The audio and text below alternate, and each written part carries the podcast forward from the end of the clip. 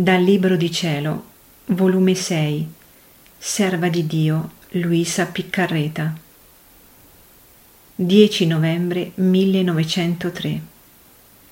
Come il vero amore dimentica se stesso. Continuando nel mio solito stato, quando appena ho visto il benedetto Gesù che mi diceva, Figlia mia, il vero amore dimentica se stesso e vive agli interessi alle pene ed a tutto ciò che appartiene alla persona amata.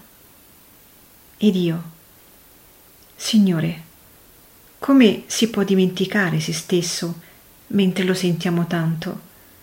Non è che sia una cosa da noi lontana oppure divisa che facilmente si può dimenticare.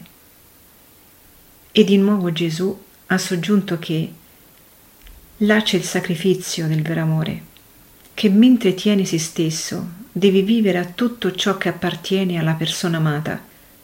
Anzi, se si ricorda di se stesso, questo ricordo deve servire ad industriarsi maggiormente come potersi consumare per l'oggetto amato. E l'amato, se vede che l'anima si dà tutta per lui, la saprà bene ricompensare, dandole tutto se stesso e facendole vivere della sua vita divina sicché chi tutto dimentica, tutto trova.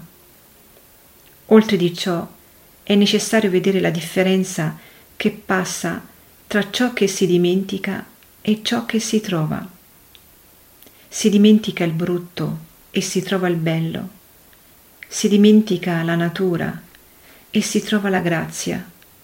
Si dimenticano le passioni e si trovano le virtù. Si dimentica la povertà e si trova la ricchezza. Si dimentica la stoltezza e si trova la sapienza. Si dimentica il mondo e si trova il cielo.